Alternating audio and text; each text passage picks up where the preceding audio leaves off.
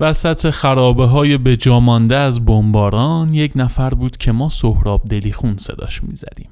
لقب عجیب و غریبی بود براش. بلنقد بود و خشن. پنجهاش عین هایی بودش که تو سینه کش فرخشاد دیده می‌شد. تا وقتی بود سرجم شاید چهار پنج تا گل بیشتر نخورده بود. اون هم به ضرب دقلبازی و سوسکاری. ولی مهمتر از همه این بود که رویا پرداز قدری بود. وقتهای بازی گزارشگری می‌کرد اما توی کوران گبهاش فقط یک نفر حضور داشت. دینوزوف آن دروازبان افسانه‌ای که انگار زمین خالی بود از بازیکن. همون دروازبان ایتالیایی که تا سال 1983 در تیم ملی ایتالیا بود. یک اسطوره تمام ایار توی گزارش های رویا پردازانه سهراب فقط دینوزوف بود که توی دروازه هفت متری جا خوش کرده بود و شوتهای چپ و راست ارواح رو پس می‌زد. سکوت کشدار سهراب یعنی استادیوم خالی شده و باد وزیدن گرفته و نگهبان کهنکار در حالی که سیگار برگ کوباییش رو پک می‌زنه یکی یکی پروژکتورهای نورافشان رو خاموش می‌کنه.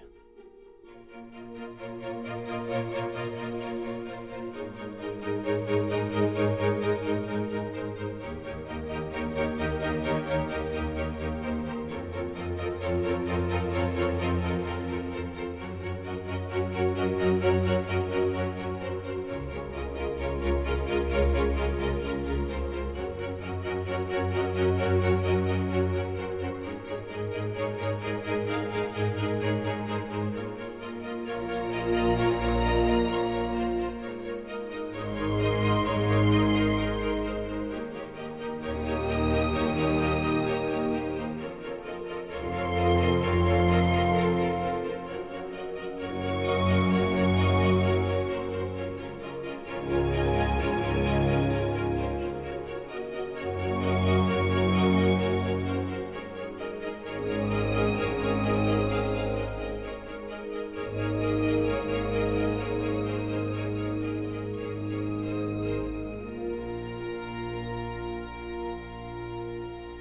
این ماجراها بود تا شبی که دلیخون بیون که پشت لبش سبز شده باشه ساکش رو برداشت و اومد برای ودا.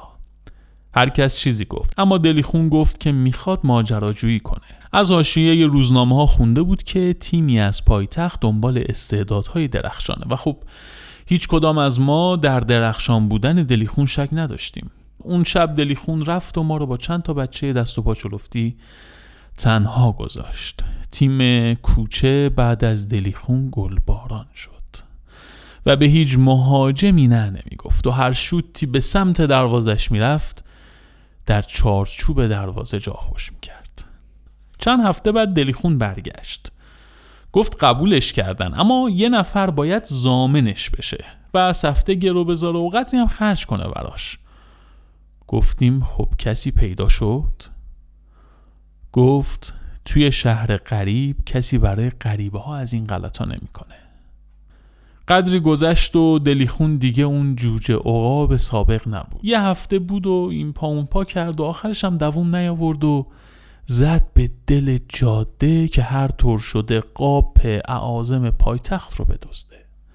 رفت که به ماجراجوییش ادامه بده. ولی هیچ وقت بر نگشت و هیچ وقت هم توی دروازه هفت متری پایتخت دیده نشد.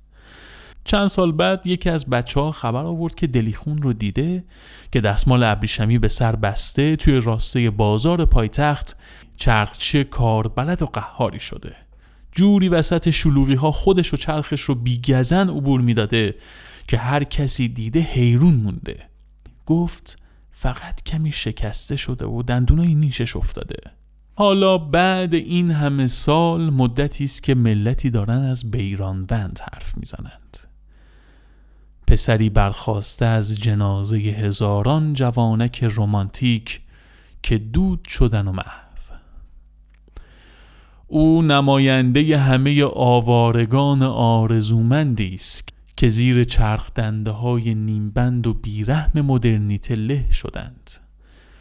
یاقی هایی که سودای فتح داشتند اما چنان در نقش ناچیزشان فرو رفتند که در پستوهای دور و دراز تهران از یاد رفتند. در تاریکی کارگاه های نمور که هم جای خواب بودند هم جای کار. در لابلای پسماند غذاهای عیانی و عطر گران قیمت دوشیزگان رهگذر چه سهراب ها که زخم کاری خوردند و پهلو گرفتند. آن شب گرم تابستان چهارم تیر ماه 97 و آن پیکار دو نفره میان دروازبان ایرانی سختی کشیده و طلایه‌دار مستمند پرتغالی. حالا دیگر به تاریخ پیوسته. تاریخ فقرا. انگار جهان را باید اینان روایت کنند. دو فقیر یاقی که از جنازه هزاران جوانک رمانتیک برخواستند بیرو که دل به دریا زده و همان راهی را پی گرفته که دلیخون چرخچی رفته بود. اما مقدر شده بود که بدرخشد. و پسرک پرتغالی که در مستند زندگیش گفته بود نهایت آینده‌ای که برای خودش می‌دید ساقی الکل و مواد بود. در محله بیبنیه که مردمش رختهای شسته را توی کوچه پهن می کردند در جوار پدری که دائم الخمر بود و مادام مست. حالا جهان ایستاده بود به احترامشان.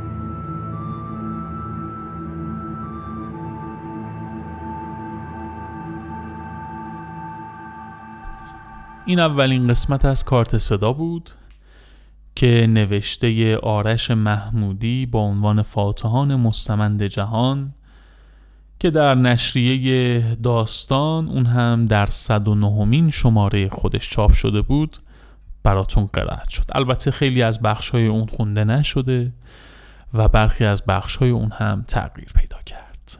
روزگار خوش.